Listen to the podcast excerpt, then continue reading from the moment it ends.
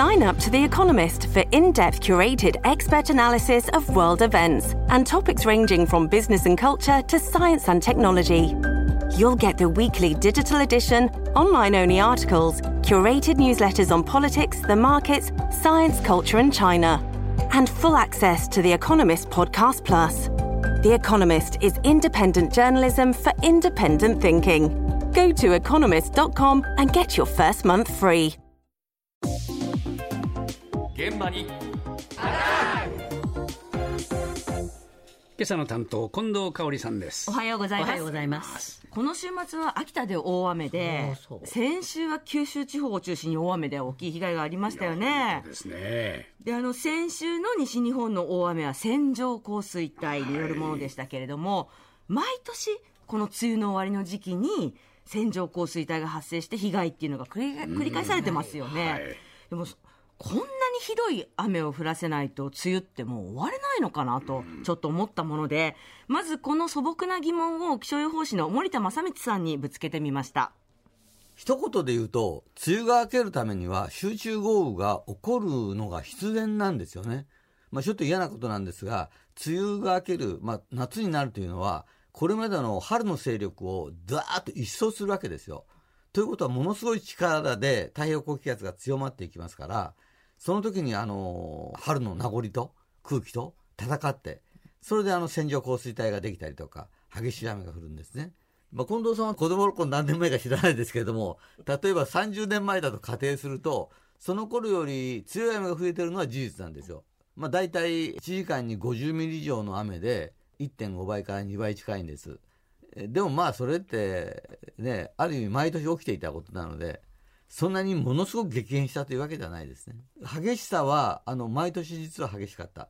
例えば、1950年代でも諫早豪雨というのがあったし、えーそれこそ1970年代でも80年代か、えー鹿児島豪雨とか山陰豪雨とかね長崎豪雨というのがありましたしね、えーそうかなんかね。近藤さん30年前かそっちが。ちょっと足りないか いやいや、私子供の頃はもうちょっと穏やかに梅雨が終わってたんじゃないかなと思ったので、梅雨といえばしとしとだったんだそうですよそこの頃まあ本当に激しいですもんねう。ね、だけど、まあ、まあ、激しさは多少は増してるけれども、あの、もともとそういう時期なんですっていう。やっぱり春と夏の戦いって大変なんですね。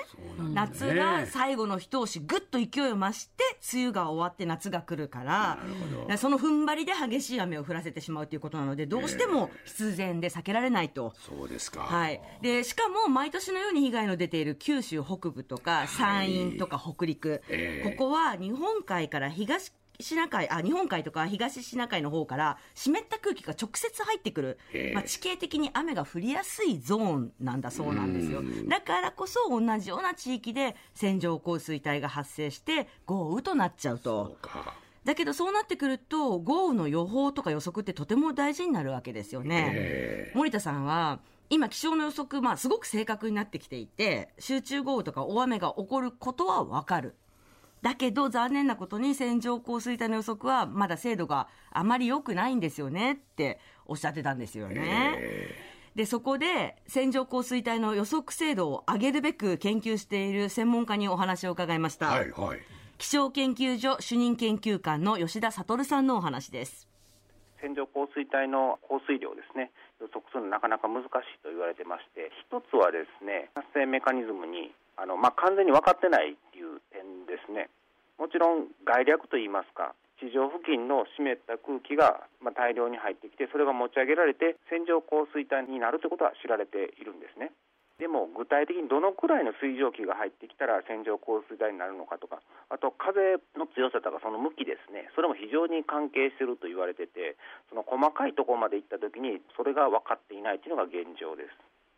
でもう一つが実際の線状降水帯でどのくらいの水蒸気が入ってるかっていうのもこれも実はよく分かってないんですねどうしても海上から入ってくるんで海の上の観測っていうのはあの観測機が少ないんで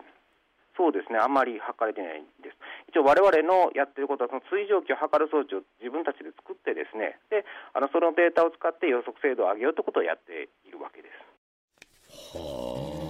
聞いただけでも難しそうだもんな。そうですね、線状降水帯の正体そのものがちゃんとはつかめてないっていうことが予測の難しさにつながってるんですよね。はいはいでそのためにとにかく水蒸気の量と風の量をきっちり測るっていうことがとっても大事なので、ええ吉田さんたちはその測る装置を自分たちで作りました。もう作ったんですか？作りました、はい。装置はできてます、はい。でその装置ライダーって言われてるものなんですけれども、ええ。すごく簡単に言うと光を上空に向かって打って、ええ。帰ってくる信号から水蒸気量を測るというものなんですね。でまあでも今まで気象レーダーとかもありましたよね、ええ。でそれ使われてるのって電波なんですよ。はい。で今回使ったのは光。はあ、はあはあ、なんで光で計測するこ計測することがその予測の精度を上げることにつながるのか、再び吉田さんのお話です。雨が降る降ってる雨っていうのは地上付近のもともと水蒸気なんですね。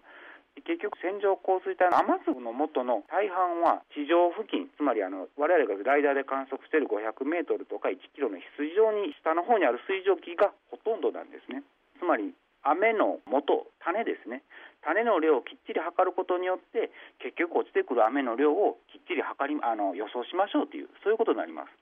まあ、今、一般的に言われているのは、電波ではその積算水蒸気量といって、地面から宇宙までの水蒸気の足し合わせが分かるだけであって、大事だと私が申し上げた下層にどれだけ水蒸気が入ってるのかっていうのは分からないんですね、正確には。全部足し合わせなんで。そこが違う。光で観測すると、例えば高度200メーター先には何グラムぐらいの水蒸気ありますよ。その上の100メーター上には何グラムの水蒸気がありますよっていう、その高度ごとに分かるのは光でしかできない方法です。わかりやすい説明だな。多いですよね。そうでわかるんですって。でその高度ごとの水蒸気の量をきっちり測ることによって、ええ線状降水帯が発生する前から、えいつ頃発生して、発生したらどれだけ雨が降って、そしていつ頃終わるのかっていう精度の高い予測が可能になるということで、日夜研究を続けています。え研究は結構ですが、はい。結論はどうなる？これね、今ね、いや、2020年から吉田さんたち2年間かけて九州で実際に観測して、予測精度がどのぐらい上がるかっていう実験もしました。はいはい。で今ね、そのデータ分析中なんですよ。そうですか。そうなんです、でまあ、その結果も踏まえてなんですけど実際運用するためには装置のメンテナンス性をもっと良くしなければとか、日本全国カバーするためにはどの地点に何個置けば最適なのかとかまあ、課題はまだまだあるんですけれども、え吉田さんたちの装置で測ったその水蒸気量ですよね、ええ。それをデータを使って出した線状降水帯の雨量は、ええ。実際に降ったものと合致したっていう結果も出ているので、お期待は高まりますよ。そうだな。一日も早くお願いしたいですね。全国的にね。